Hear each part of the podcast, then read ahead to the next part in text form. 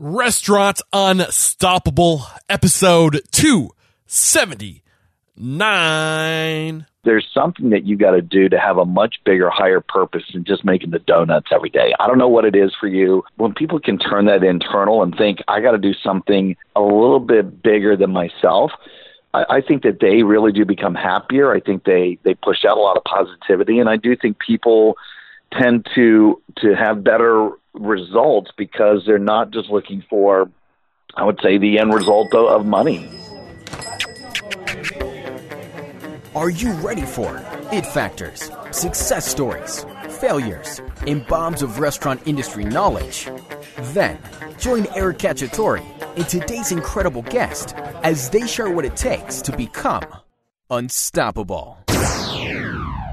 Hiring a consultant to train your staff and to improve your restaurant can be expensive. Wouldn't it be awesome if you could just get advice from world champion baristas and leading restaurant consultants without spending thousands of dollars? Typsy believes you should have the chance to learn new skills whenever you need to, which is why they have hundreds of hospitality courses available for only $9 a month. To give you a little something extra, as a restaurant unstoppable listener, you can also get 50% off your first month. All you gotta do is click the Typsy banner in the show notes. Get on it. With excitement, allow me to introduce to you today's guest, Jim Knight. Jim, tell me you're feeling unstoppable today. I am. I totally am. I mean, I'm feeling pretty good. I lead a charmed life doing what I love to do. Yes. And, uh, it's my dream gig, so I am on fire today. yes, sir. So, uh, a training and development veteran for 30 plus years, Jim Knight grew as professional under the Hard Rock Cafe brand, where he led in all things learning and development. Today, he facilitates on a variety of interactive topics, including sessions around organizational culture, uh, world class service, building rock star teams, employee branding, performance management philanthropy and facilitation training. Jim authored Culture That Rocks, which in 2015 was featured in Entrepreneur magazine as a top five book to read. Obviously, you've done way more than this. You're involved in so many places. Uh, this this introduction does not do you justice.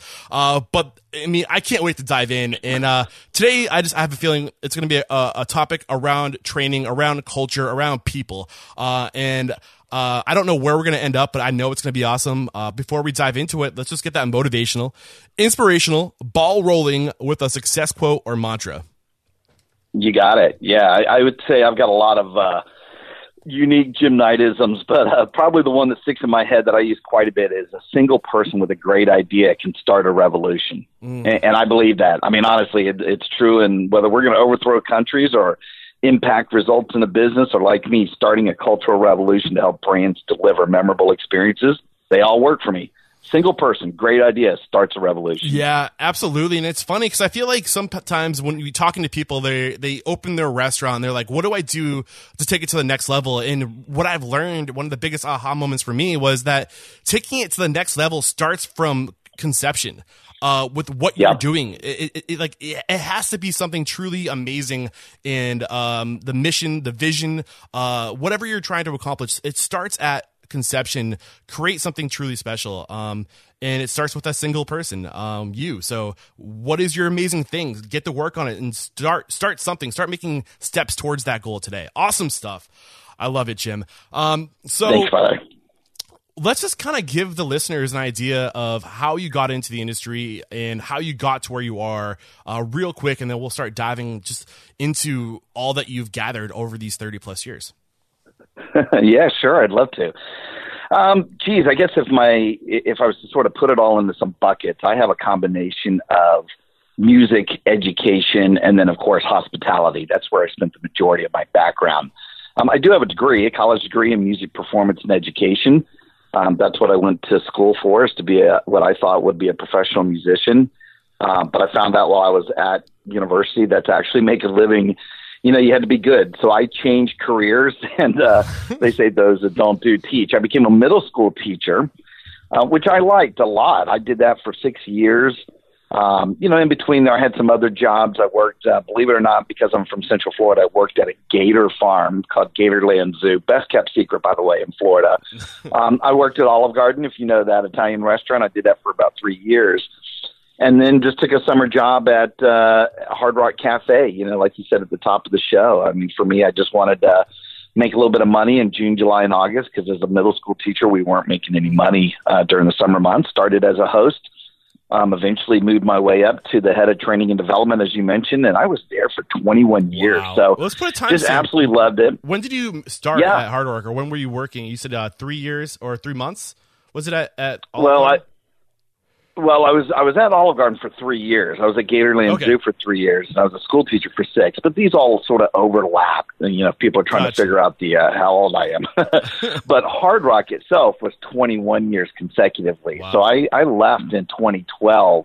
Um, so if you go back, I started in 1991. So I was just a young kid. Um, you know, had a mullet. You know, that had the long hair and uh, allowed. Uh, I was allowed to look and say and be and do whatever, and it was it was great. I mean, I love that culture. I love the the people. I got to travel the world. Uh, honestly, if I could do what I'm doing right now, Eric, and and still be there, I probably would. But I did decide to sort of retire. You can't see me doing air quotes right now, but I retired from corporate life, um, really to be a speaker and an author and uh, somewhat of a budding entrepreneur, so I could have a loud voice in in the uh, industry, like what you're doing. Uh, well, uh, I mean, the, the story is really cool. Uh, one thing you just said that really stood out to me way back when you first started talking was uh, you have to be good at it. Um, and I Yeah. think that's one thing, and myself included. I, I started my I don't know professional, my adulthood career or being a grown up as a commercial pilot.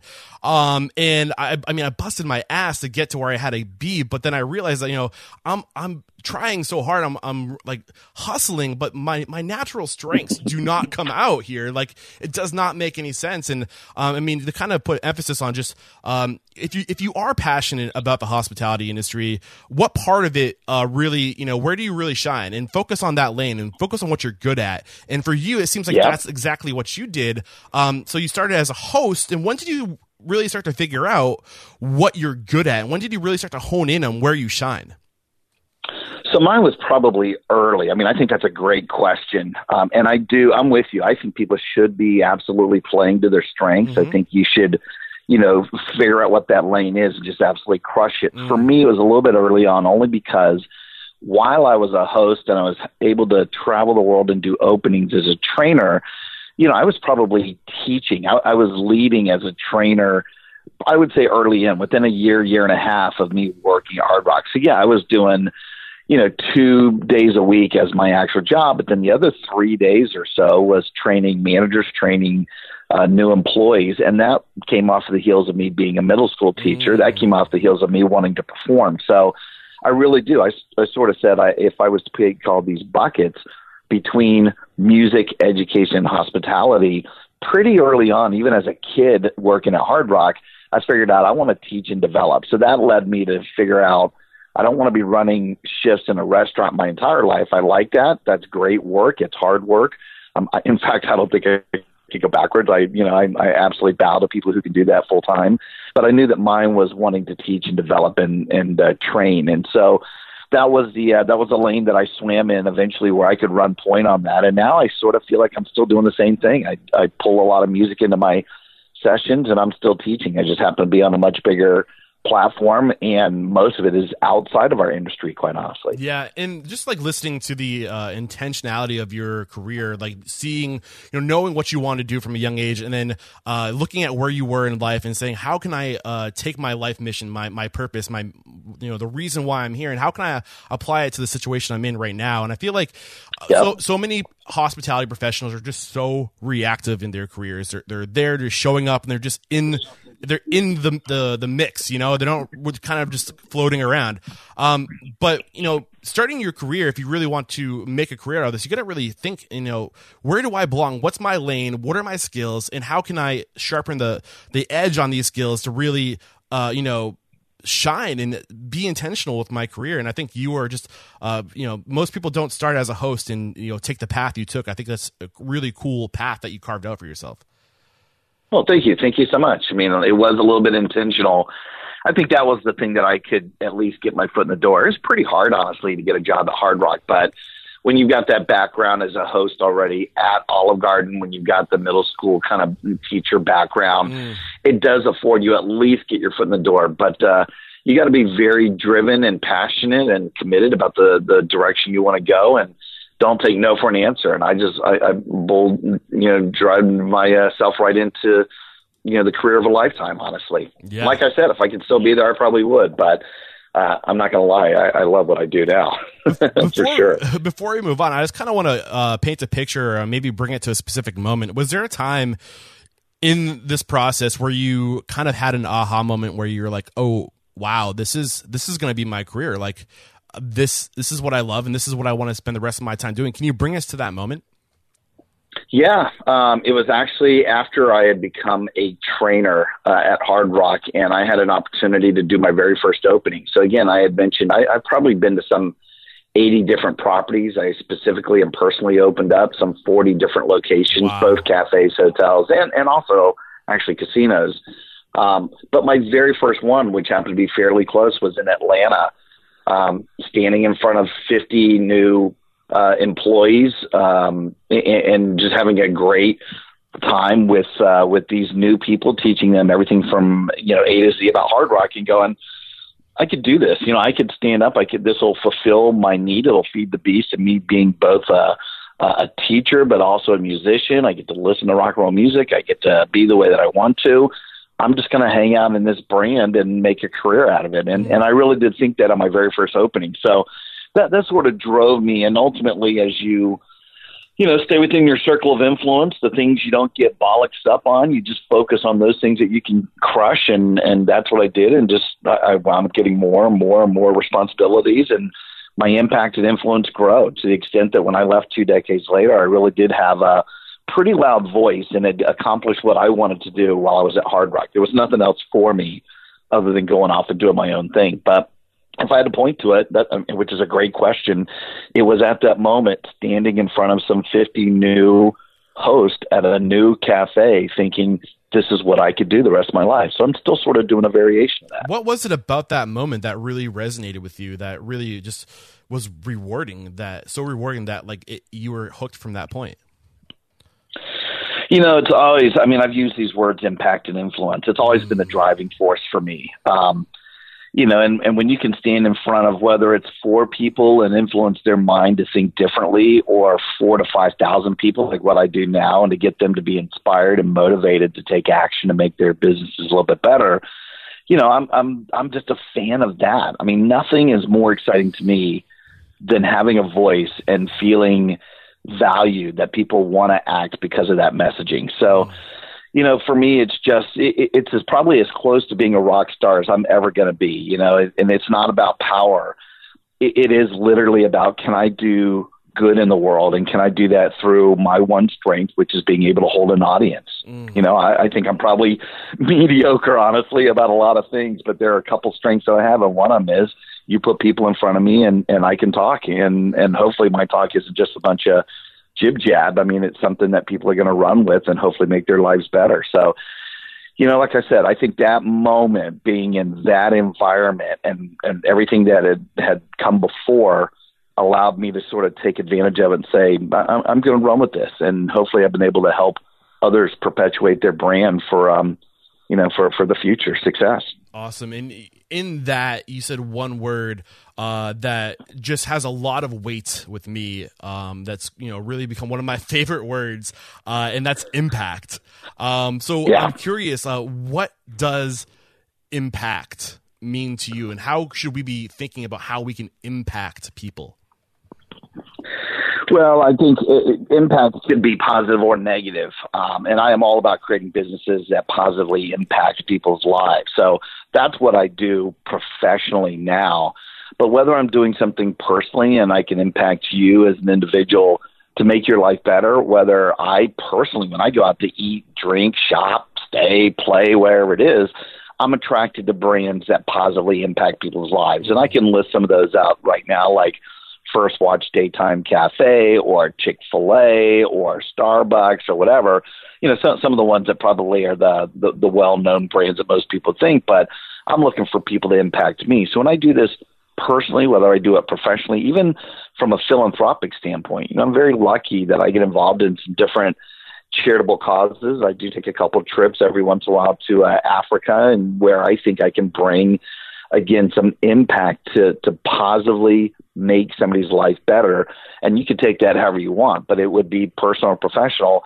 That's what I'm about. And those are the type of people that I like to hang out with and that I'm inspired by. Mm. so I, I'm not sure if I'm answering your question as a definition but for me I'm always looking that if I say something, people can sit back, think about it, resonate, perhaps have to marinate on it for a little bit, but then they can act to make their lives better in whatever area we happen to be yakking about at that time. Then, then we've all won. Yeah, you know, I mean, you are answering the question, and you said something else too um, that really stood out to me, which was just do good in the world and find out, you know, just to kind of create the big picture. Like what you've done is you you found where you shine. You you got in that lane. You you know where you can make the biggest impact, and then you impact people to do good in the world. Um, and and that's what I'm picking up from this so far. And I feel like so often, and you can agree or disagree. I feel like so many times when people kind of get off course or they um, you know, get confused or lost in their careers when they're thinking about growth and what they can do to be better and they're looking outwards, right? But I, I wonder, yep. you know, I, I feel like from what I've learned is that we need to turn it inward and really think about what we can do on the small scale, the details of our business, the details of ourselves, um, and the people in our business. How can we impact things on a smaller level? And I think it, it the greatness starts from a small level and, you know, when you really just try to fine tune and sharpen the edge and and over time, you know, that impact with the people it grows laterally. Um, would you agree or disagree with that? No, I totally agree, and, and I think maybe a broader stroke of that is I, I do think that right now people if they're not looking internally let's say that they're really just focused on on outward they're focusing on the stuff that's accumulated they focus on you know, just from results, whatever results are for them. Let's say it is business, let's say it is personal, whatever it is, you know, whatever hill they're trying to climb. There's something that has happened over the last two decades that I have I've really seen, and I know a lot of people now think in, in, in these sort of terms that business and society and even human beings in general have to be better connected. We've got to be better business partners, better partners mm. in general. So the organizations that I like to hitch my wagons to that that I focus on, whether it's uh, my own philanthropic organization that I've sort of created with a few influential friends of mine, whether it's hunger related because I've been working in food and beverage forever, or whether I can talk to an individual and say, there's something that you got to do to have a much bigger, higher purpose than just making the donuts every day. Mm-hmm. I don't know what it is for you. You've got to figure out what it is. But when people can turn that internal and think, I got to do something – a little bit bigger than myself, I, I think that they really do become happier. I think they they push out a lot of positivity, and I do think people tend to to have better results because they're not just looking for, I would say, the end result of, of money. You know, and I think corporate greed has sort of um, sort of put a bad taste in our mouths. Believe it, I'm a I'm a capitalist. Like I totally dig money. There's nothing wrong with that. But I just think people now realize there's a different way about going about doing it. You've got to focus on your employees and social change and, you know, get involved in government and, and just be a better business partner with just your local community and society. So people have to figure out what that is. But I do think there's got to be a little bit of some looking in the mirror and taking an inward approach to say, am I doing what I can for those that are less fortunate? Um, not because somebody told me or my government told me to do it, because I, I want to do it and it's the right thing to do. Mm. I, I don't think this is just a quick little flash in the pan. I think this is the way that society has got to evolve now. People oh, know this. Absolutely. And I think I'm right there with you. I think capitalism is beautiful, but I also think that capitalism paired with greed can be really dangerous. And it's when capitalism totally. paired with goodwill and um and and making the world a better place and uh taking what you have and uh, and you know not just money but your knowledge and everything that has gotten you to where where you are and spreading that to the world so we can all share in uh you know what life could be and can be uh is what it's yep. all about. And i want to learn agree with that. Thank you. Uh i, I want to um just kind of talk about how you evolved um some of the biggest lessons you've taken away doing the work you've done. I mean developing all these uh training uh uh, I don't know, uh, training manuals or whatever it was you're doing, but where did you really start to like figure it out and to know what we need to do as uh, leaders and owners in the industry to really empower our people in uh, you know what are some of the things we can do in our business to to give the people in our on our team the tools they need to be successful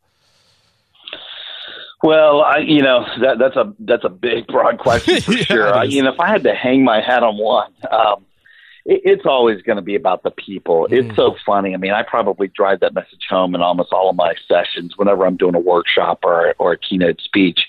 Um, it, it's never about the product, you know. So I guess depending on what industry or what company I'd be talking to or, or, or just, you know, having a conversation with, even if it was over the phone or online or in person or Skype or whatever it is, I will have people that will be super happy with their environment, that they're thrilled that they have this fantastic product, whatever the thing is that they're delivering.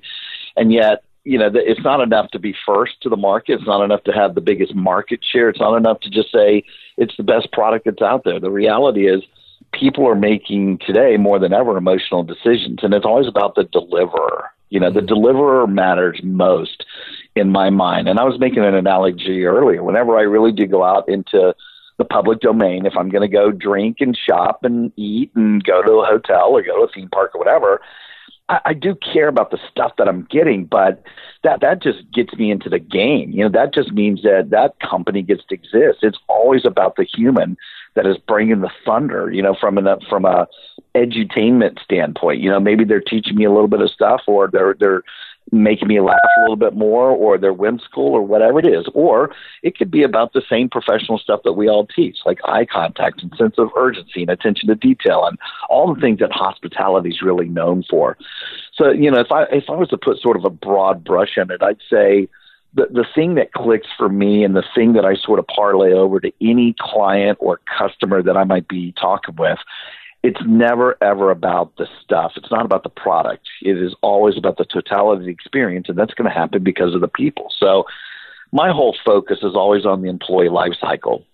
You know, you start from the beginning in how you recruit and interview and hire and train and, and communicate and ultimately develop and reward and recognize and inspire and motivate. And yeah, even when you separate with somebody, there should be a process in place that you're doing everything you can to incent these people like they're rock royalty. And then what happens is when you're not around, they're going to bring something spectacular to the guest or the customer to where your results really are Herculean. They're so much better than what you would have done on your own if you were just hiring a bunch of automatons. So, you know, I guess in, in the long answer, there's a lot of things. I could go into so much detail about what I would do with print material and video and e learning and some instructor led classes. So that's the training and development guy coming out of me. But honestly, at the end of the day, it is because of the people that are in the business. And Eric, that's probably the reason I stuck around with Hard Rock, like I said, for 21 years. It wasn't the, the cool job or, or the way that I was able to look or the way that I was able to act or the music that I got to listen to. It was because of the really cool rock stars that I got to work around every mm. single day. That that is what drove me to just absolutely want to stick around for for so long. Yeah, and, and I couldn't agree more with you. One of the things that just makes me just get sucked into this industry and just gravitate to this industry is how passionate the people are, and so many of the people who choose to be. I mean, you really got to have that passion to to work in, the, in to make this industry your career because if you're doing it for the, the you know the money you're going to be let down and it's really those deeper no, like- you are. yeah it's really those deeper you know passions that you know are within people and there's just no more I can't think of another industry that has more real people in it, and that's what I love is just the authenticity of the people in this industry. Uh, but not only that, but being able to make it your job to make other people happy. Like, where Yeah. else can you like just focus on you know spreading happiness and joy and creating those experiences experiences and those memories? But um, man, I'm getting off topic. I really Well, and and it should be so. I, I would just say too. I mean, you're making a great point here, and if you think about our industry, it is all disposable income. I mean, people don't have to go out to stay at a hotel or eat or go to a, a theme park. Like this is all by choice. They're choosing to do it.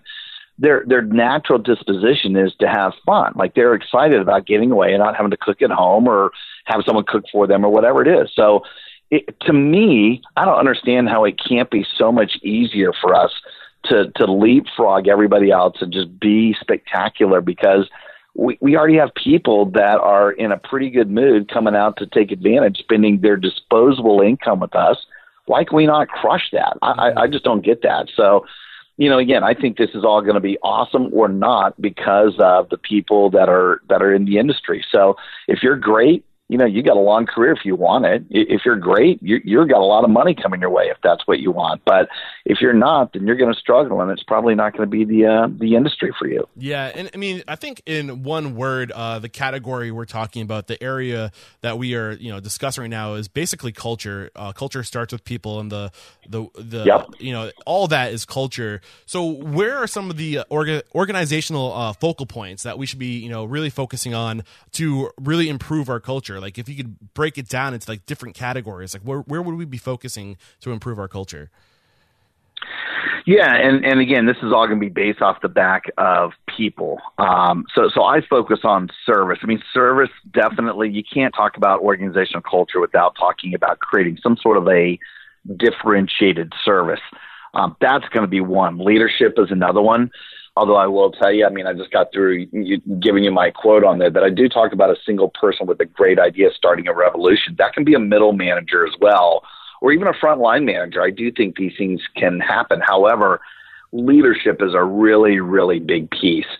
Um, I, I focus on today's workforce you know that that is one from an organizational culture which i think right now you still hear people i'm a gen xer people skip our generation. They talk about the baby boomers and the millennials right now. But the reality is there is still a disconnect and it freaks me out that people can't get this but there's still a disconnect with all of these baby boomers that yeah, there's a lot that are retiring, but some of them that are still in the position, whether they've been there forever or they don't want to change or they try and muscle the result and all of a sudden they've got the this group of millennials and even the next generation i call them the digital natives all of these kids that are coming to work for them act and behave and learn and communicate differently than we did. So I think one of these focal points has got to be you got to understand and and skew your training and your communication to them, the, the style that they like to learn information. Mm. So those are really the three biggest ones. There's certainly other small subsets, but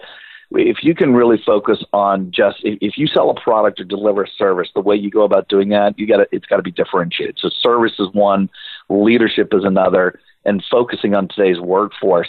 I think if you were to hit those three pillars, those three kind of um, elements, then I think you're on the path to really amping up your culture if that's what you need. Yeah. And some people really do need an overhaul. They need it to be a revolution, and others, not so much. You know, some people listening right now are probably thinking, I already got a pretty good culture. Well, then great, keep doing what you're doing. But nobody wants to become complacent. Nobody wants to get off the rail. So if that's you as a listener right now, then it is about just, you know, boop, boop, boop, kicking it up a couple notches and just making sure you're staying on the straight and narrow. But honestly, I get hired a lot of times, Eric, because people are looking to fix or get back to the good old days when it comes to their culture.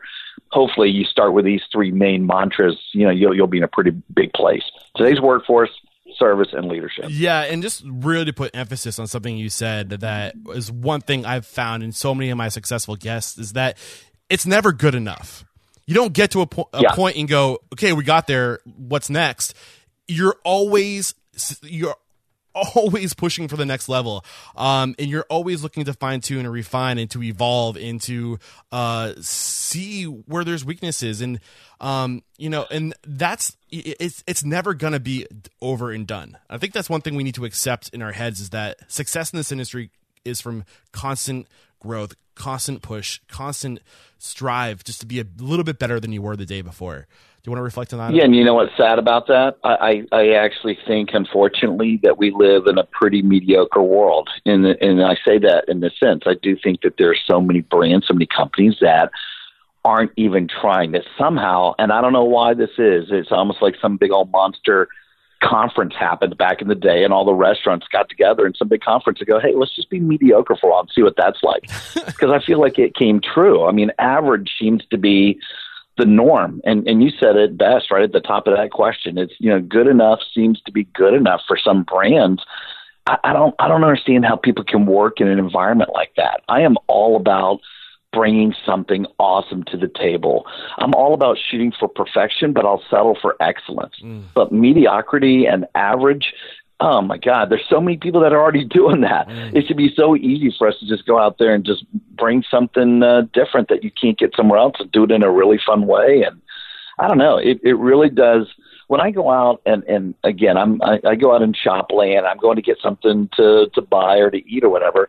I am so flabbergasted and blown away by both fantastic service because I don't see it as rare anymore, but, but I'm so used to and and and it becomes apathetic for me to see sort of this average laissez-faire sort of approach that you know I'm I'm just used to it. And me personally I know that I'm a part of what I now think in my head is acceptable mediocrity.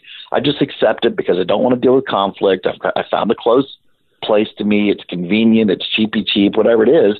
So I've lowered the bar myself that when I actually do see great service, it completely blows my mind, and I, I'm willing to talk about it on TripAdvisor or tell a manager or write a letter or tip a little bit more or whatever it is. But I, I just don't understand why so many companies are not doing more to do something that gets ourselves edged up into people's mental shelf space. Mm. You got to be fantastic, and uh, I just see so many companies that aren't, unfortunately. I want to talk about two things. Uh, first, I want to talk about yeah. what the ordinary companies are doing versus what the extraordinary companies are doing on the back end to empower their people to give that extraordinary uh, service. Uh, but I also want to talk about uh, focusing on today's workforce and how that is different and how we can uh, best serve today's workforce. So let's start with the difference between um, those the, the things those extraordinary companies you believe are doing in the back end that are making them so extraordinary. But first, we got to thank our sponsor. Whether you're just getting started in the restaurant business or if you're a seasoned veteran, there's always something new to learn. That never ends. Typsy has taken everything you need to know and put it in one easy to access location. With Typsy, you can learn what you want, when you want, by accessing an incredible library of video courses on topics like food and beverage, service, marketing, and business operations. It's basically a one-stop shop for everything you need to run a successful restaurant. You can also use Typsy as a staff training tool. Through the management platform, you can select the courses that matter to you and schedule them out to your employees in a few simple clicks. Individual memberships are only $9 a month, and as a restaurant unstoppable listener, you receive an extra 50% off your first month. So what are you waiting for? For $4.50, you can have access to this incredible resource right now. Just find the Typsy banner in the show notes. Okay, we're back, and Jim, take it away. What are those great companies doing that the not so great companies aren't doing? Yeah, you know, I I, I would guess in my speech um, or speeches, you would probably hear I don't know four or five big brands that everybody knows, and I kind of have to do that just because of my time constraints. Mm-hmm. But you know, I, I do think about this this analogy of strong cultures exuding life sustaining oxygen, right? The ones that are great for the body, and then I think about the weak ones that you know pump out that poisonous uh, uh, carbon monoxide, right? So. Mm-hmm the positive rock star brands that I mentioned tend to be the exact same companies that you would think, honestly. It's the ones that we all think about when I say the word culture, and some of these already pop in your mind, like Apple. I mentioned Starbucks, Southwest. I think is fantastic. Um, Disney and and Nike, Harley Davidson. I don't use them a lot, but fantastic culture. Um, Chick Fil A, I think, is is awesome. Zappos, one of the greatest cultures in the world. A lot of people might not know who they are, but you know, th- these guys are selling online shoes. And, and if you told me that an online shoe company would be one of the greatest cultures out there 10, 15 years ago, I'd be laughing at you. You know, so, so I do tend to, to focus on those. Some of them, it might take a little bit longer if I've got a full day workshop. I'm going to bring up Lego and In and Out Burger and uh, the Container Store, you know, and for a variety of reasons, all of them are different. But the one thing that I would say is you go and look at their people they're awesome. And it just supports exactly what you and I have already been talking about. And then if I can grab some lesser known culture warriors, and these are the types of things where w- when you've got a book like I do, you can spend a little bit more time on it because these usually will not come up in a session. But um, you, you probably won't know Rackspace. Um, you know that that's a little bit. It is in our industry. They do um, technology servers but they've got one of the greatest cultures out there. People actually get their company logo tattooed on their body, which is hilarious to me. Um, Zingerman's, which are fairly well known up in in Michigan area, they're Love they're great. Yeah. They are really really good, and they're you know they continue to open up properties. They don't want to they don't want to do the franchise thing. They're not going to chain out and go all over. They just go, we're going to take over Ann Arbor, and Ann Arbor, Michigan is just going to be populated with a whole bunch of our uh, our businesses. So that whole Z Cub, you know, that's how they refer to the Zingerman's business is awesome. Susie Swirl, which is a frozen dessert concept with a good friend of mine, is fantastic culture. Um, I, I write about some of my friends down in the Florida Keys. I've, I, I've got some friends of mine who actually, um, the guy who runs the thing used to be my boss at Hard Rock. His name's Mike Shipley. They have a place called Island Bay Resort, which is in the upper Florida Keys. They're consistently in the top 10 of all hotels in the U.S. on TripAdvisor.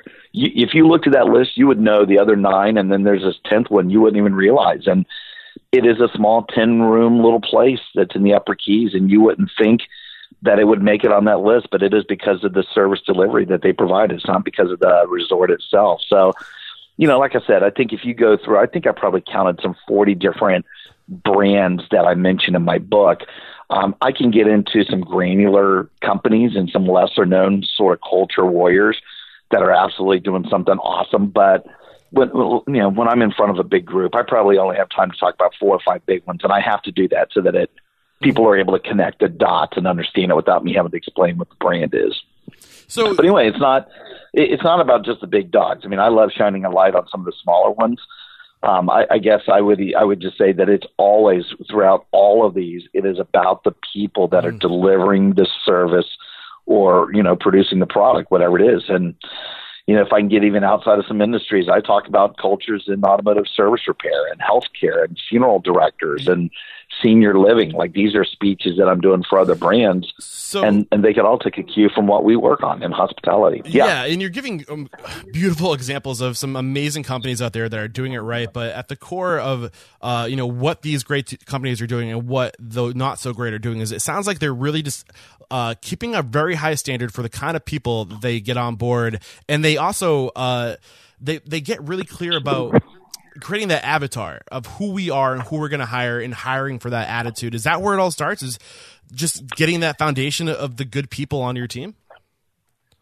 Yeah, I don't want to discount um, the ones that really do need to hire somebody specifically for a professional position that requires some knowledge, some technical knowledge, you know, a vast amount of background. But well, let's be honest, Eric. I mean, the, the majority of the jobs in our industry, you need zero. I mean, zero expertise. Mm-hmm. You need zero experience coming in for a frontline position. And yet, when you look at the application, or even for managers, you look at the resumes, you look at a CV.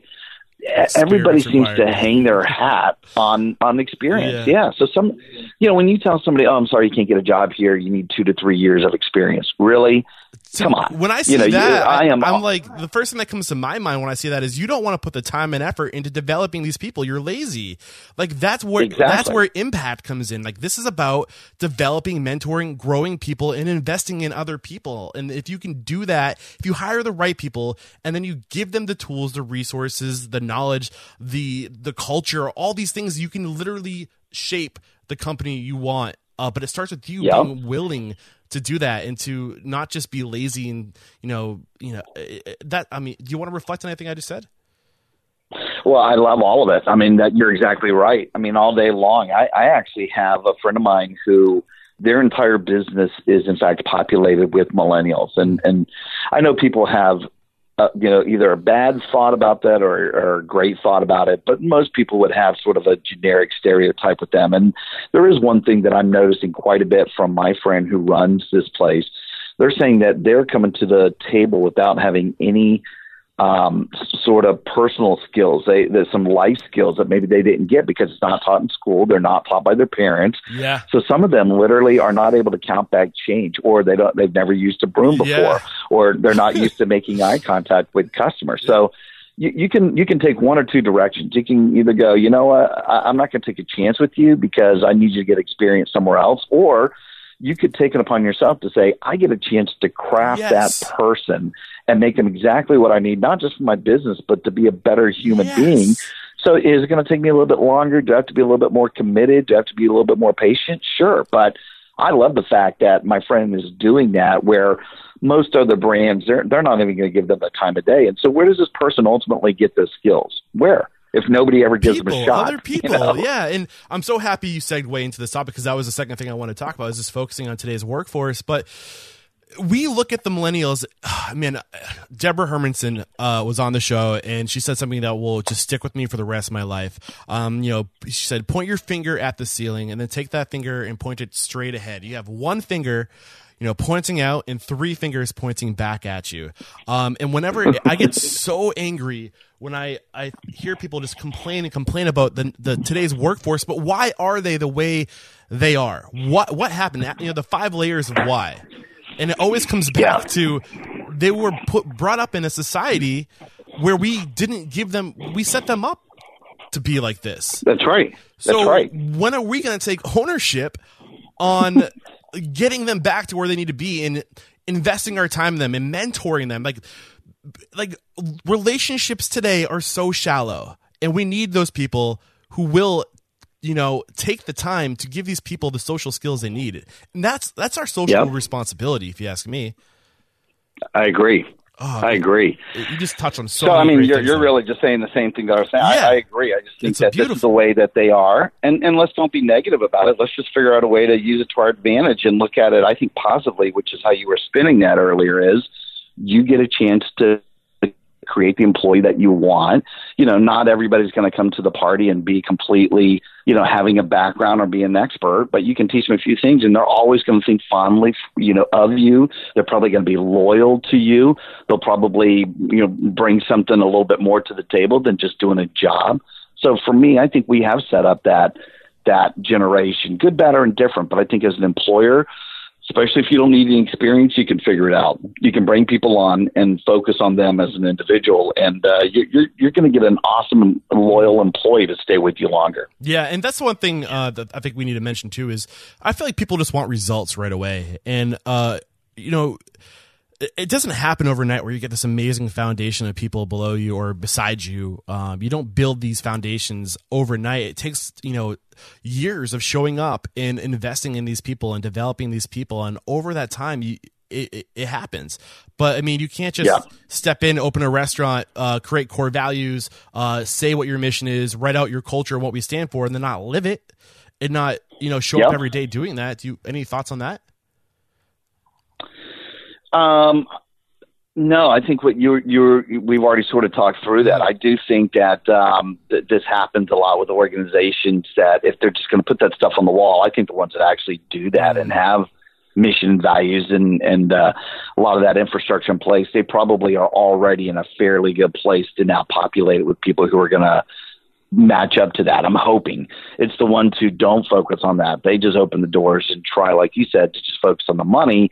Then they try and retro the organization. They try and go, oh, we ought to be doing things a little bit bigger. The ones that try and figure out now let's put that infrastructure in place. It's too late. And you've got legacy employees that have been there for a while that have already been seared because they've been either trying to muscle the result and you maybe have a leader who manages through threats and punishment or it's all about the money and you probably already have high turnover and low morale anyway.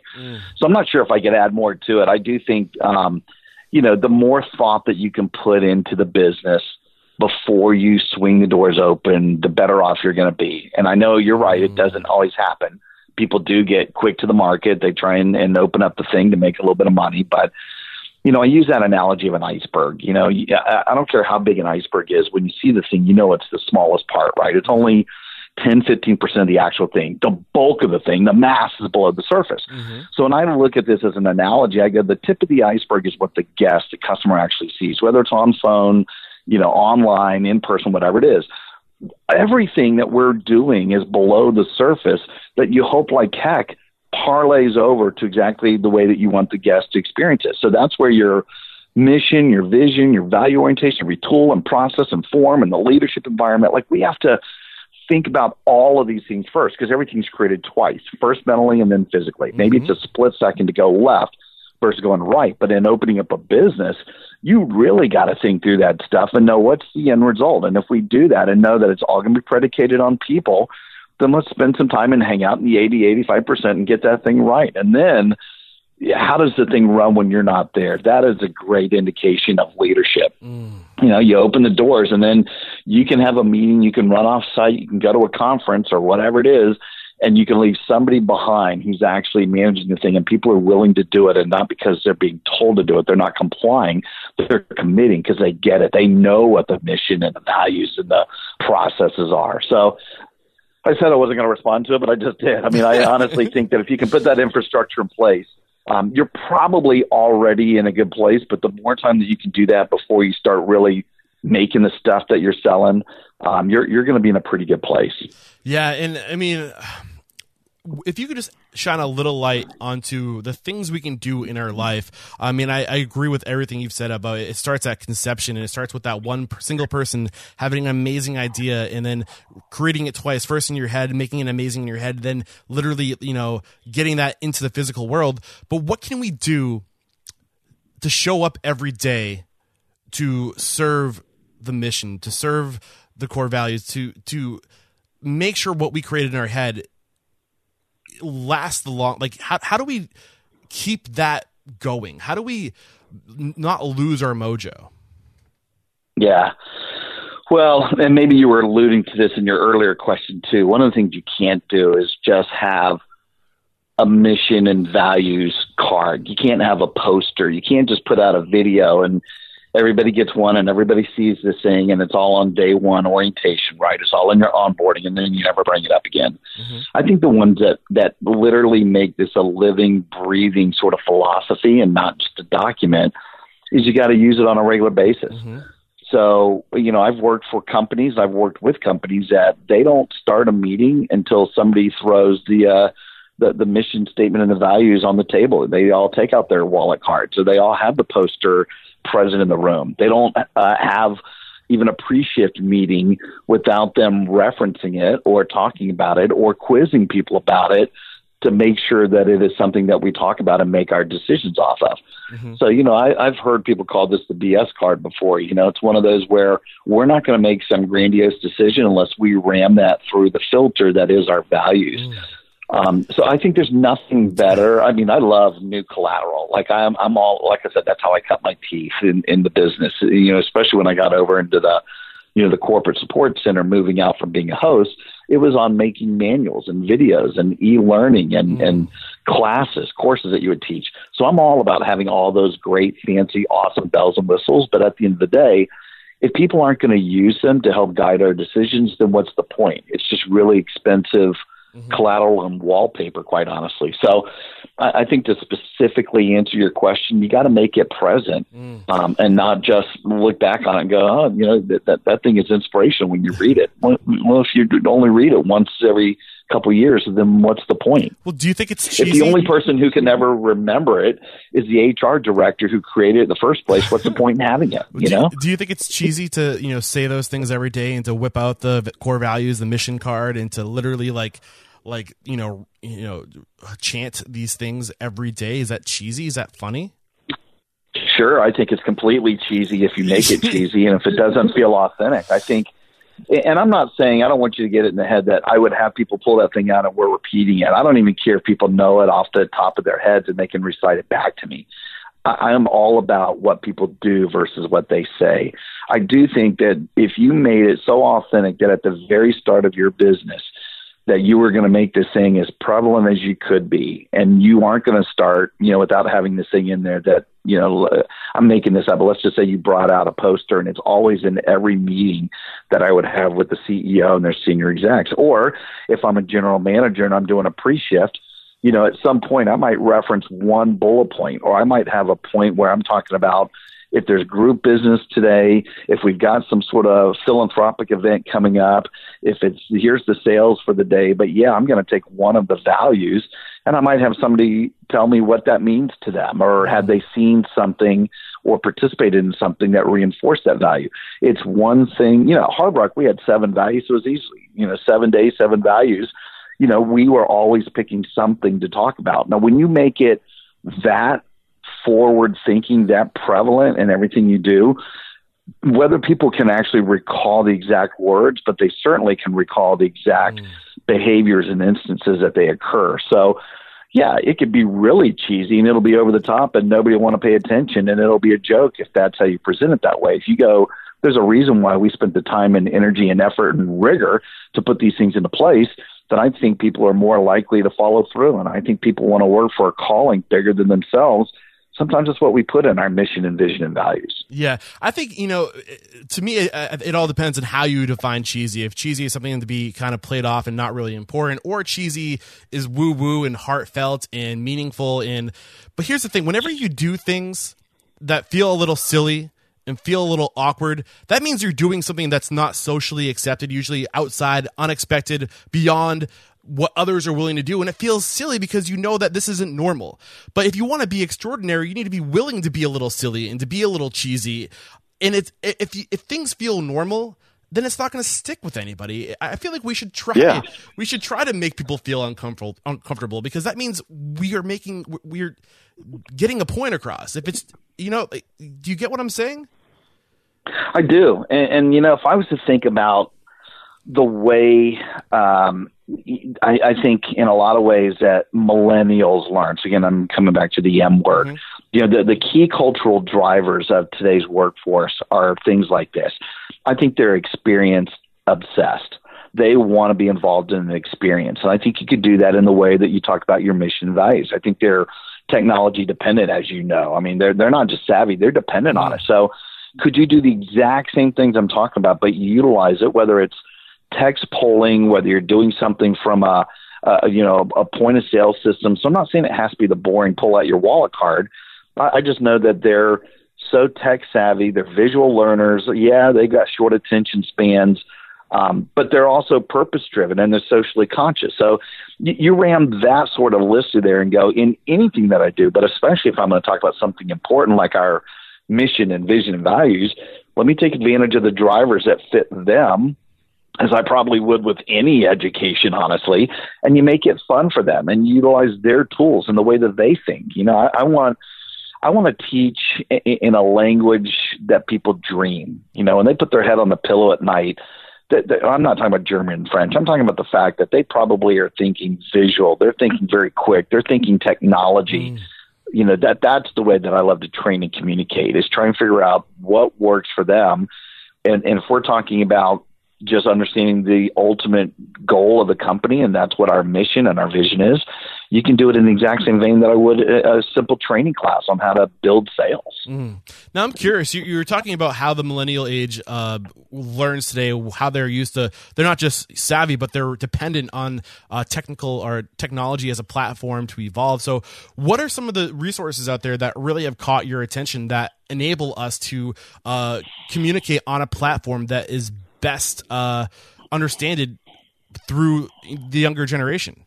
Are there any services out there that you would like to share with us? Or well, I mean, I, I, there's some some tools that I use. Um, I, I really am into text polling right now. I think there's some cool stuff. I mean, you can certainly develop an app, uh, and I did that with my consulting company for one of our companies, one of the biggest hotel chains in the world, they have a daily app that they use, and it it does some pretty cool stuff, including it gives you some random questions that are from the company or about the culture that you throw out perhaps in a meeting or a pre-shift.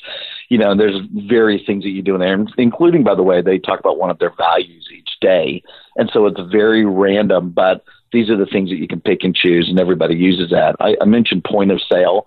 Um, you can certainly put some things in a Squirrel or Aloha or Micros or whatever the, the company, whatever tool they're using for their point of sale system, sometimes when you're checking in, when you're clocking in or clocking out or whatever, sometimes there's a quick question and it might not be specifically about the business as much as it might be the mission and values or something that we might be trying to educate somebody on. So I love point of sale stuff. But for me, I, I use a tool called polleverywhere.com, polleverywhere.com.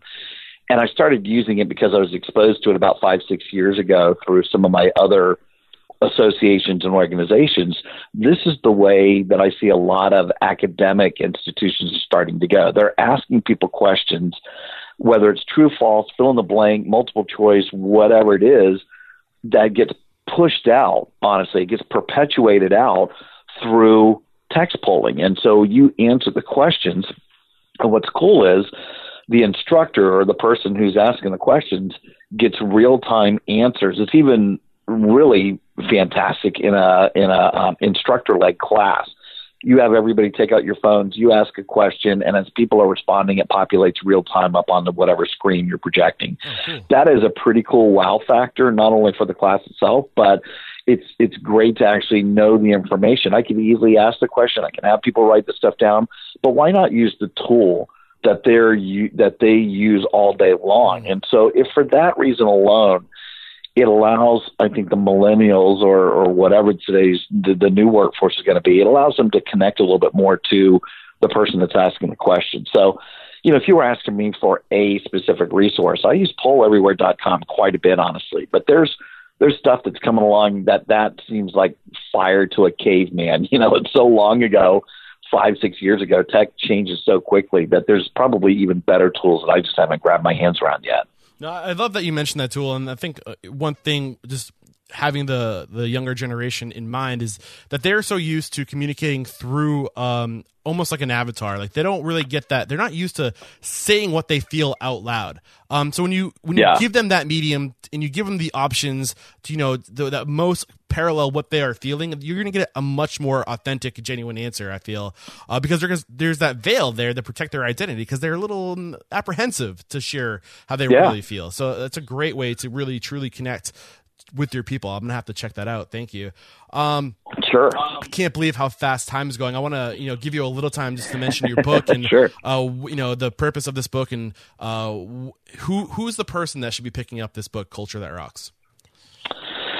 Well, you know, it is a how-to business book. Um, so, so I am interested in trying to help out any manager or a leader amp up their brand.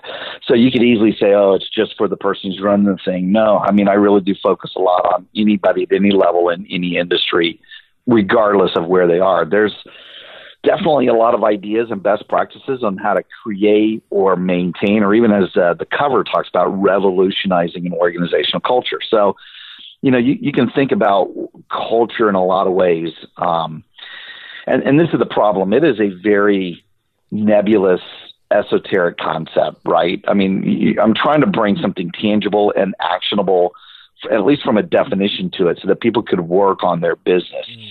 And and that was the thing. I always wanted to, you know, climb underneath the hood of any organization and and share some of the cool and irreverent and unpredictable things that I learned at Hard Rock and some of the things that they do. And there is a little bit of that, by the way, in the book, but I would think about anything and everything that you could think of from a cultural standpoint, and it does hit on a, a ton of areas. I uh, I hit on customer service, and I've already been using some of that language talking about differentiation.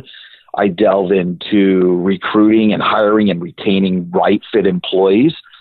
Um, I point out the needs of today's workforce, which you and I just talked about, and the type of tools and technology that might be available to train and communicate with them um, I, I do bring a little bit of a heavier stick in talking about leadership and the need for top execs to ultimately get it. You know, their impact obviously on the company culture is a lot bigger. But again, I do take a little bit of a jaunt here, just saying, hey, if you are running a business, here's some things you can think of. Um, and I even present an entire chapter on philanthropy. You know, you and I talked about that, just knowing that there's got to be a better connection out there. And if there are some things that I can share to get potential employees and customers on making better decisions um, to, to really make the world a better place. I think there's some really cool cultural elements in that as well. So, you know, the, those would sort of be some subtopics. And, and then, of course, the whole thing, you know, is just music orientation left and right. I use a lot of band and brand analogies to make, I would say, organizational points. Um, I even reference and quote many of my rock and roll heroes, really as, as learnings for the reader more than anything else. Um, awesome. So yeah, I mean, I think readers can relate to, you know, some rock inspired messages while still getting some tangible, meaty takeaways to increase the results. And so I, I think it's great edutainment. Well, this is episode 279. If you guys are interested in picking up that book, just head over to episode or restaurantunstoppable.com slash 279. I'll have the links right there. I, I have to admit, I have not picked up your book. I'm so ashamed, I, but I want to. Um, this sounds awesome. You have me sold. I'm going to be ordering that on Amazon. We'll get a copy today. out to you, brother. Beautiful. And, You don't uh, have to spend any money. I'm going to hook you up. if you ever want to come up back on the show, Jim, and uh, you know, really dive into one of these topics and really help our listeners evolve and grow personally, you're always welcome back. And uh, we wrap up. Oh, thank you. no, thank you for everything you've shared. We we wrap up every episode by having you call somebody out. So, who is one independent restaurant operator, somebody you think is just doing incredible things in this industry that we should all learn from? Uh, you know, I would say right now, uh, m- one of my favorite people in the entire world, and now we've become business partners in a couple of ventures. Her name is Kathleen Wood. Um, Kathleen is really an, a, a restaurant industry icon. She has helped out businesses make millions of dollars. She's actually putting this into her own business now. She's got a company called Susie Swirl. Um, killer, killer culture, great results and just a fantastic person, both one of the most strategic people I've ever met, but also now becoming more of a professional speaker. And she's an author as well. So she she does some really cool stuff. So if you were looking for somebody to go and and uh, get into some specific cultural elements, uh, Kathleen is kind of my go-to person. Kathleen Wood, look out! I'm coming after you. I would love to get you on the show, and uh, l- let the folks at home know uh, how to connect with you if they want to use your services, if they want to uh, just gather more influence from you. How can we do it? Oh, great! Thank you so much for that. Yeah, a couple things. I would say uh, number one, my um, my website for speaking. If anybody's looking for me to come out and do something in front of a group, is Knight Speaker. That's my last name, K N I G H T. Knightspeaker.com. Uh, if you're looking for the book, it's the same name as the book, CultureThatRocks.com.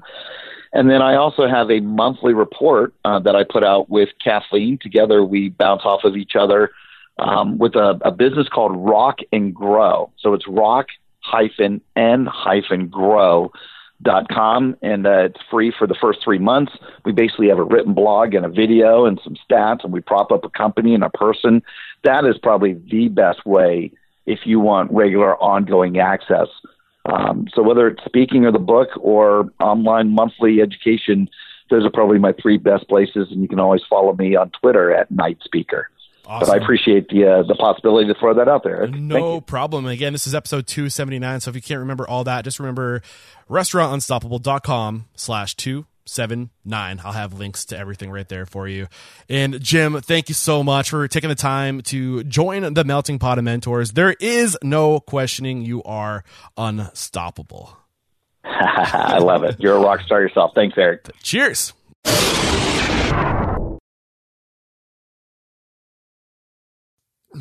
Wow, man, these interviews are getting better and better. They've they've all been incredible. I've been so grateful for everyone that has come on the show, but I feel like we're just cutting deeper. We're diving deeper. We're really just starting to pull back the layers on what we can do in our lives and in our businesses to really just take it to the next level and Man, Jim Knight, you just brought some great advice today. And I think the big thing that uh, really just is standing out to me in today's conversation is that uh, you, you have to go beyond just creating those core values and the mission. I mean, those are important. You need to go through those steps, but it's not like set it and forget it. You need to really live those things day in, day out, talk about them, bring them up, uh, you know, find opportunities to uh, show your team when these core values, uh, you know, come in the day to day and really live these things. And uh, like he said, like he's all about just making impact and influencing people and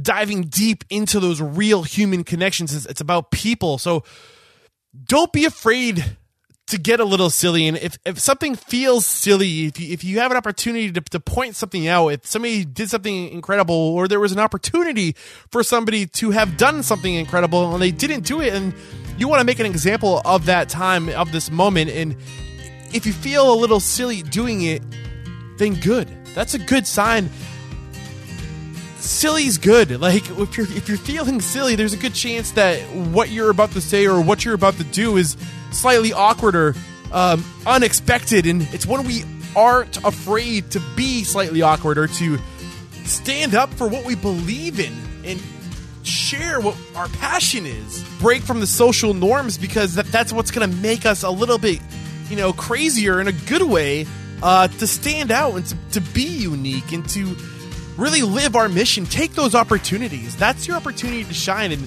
it's when you, you get a little funky that you really get noticed. So don't be afraid. Like, embrace the silliness, embrace the funk, uh, live outside the social norms. Uh, and I mean, incredible stuff today from our guests.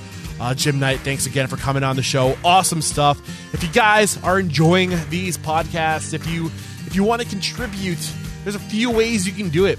Shoot me an email, eric at restaurantunstoppable.com, or shoot me a Facebook message at Facebook slash restaurant unstoppable, uh, or set up a one on one chat uh, to let me know what you think of the show and make some suggestions. Uh, I, I love connecting with my listeners. It, it's it, you know so much comes from those conversations. Opportunities for me uh, to serve you come up in those those conversations, and uh, that's really what I live for. Is you know bringing people together through this this medium, through this podcast to to grow together, to learn from those who are proven successful, to just to study these incredible people and to discover how they think, how they act, and then make an example of them so you can you know emulate these things in your own life and in your business and um, when i connect with you those opportunities to um, you know just serve you uh, just a little bit better. Uh, you know they they grow exponentially. So please do connect with me. Leave those five star reviews on itunes and stitcher radio. Uh, keep them coming. Those help so much you know just validating this podcast. I love those those reviews and i'm so grateful for them. If you have left one already thank you so much.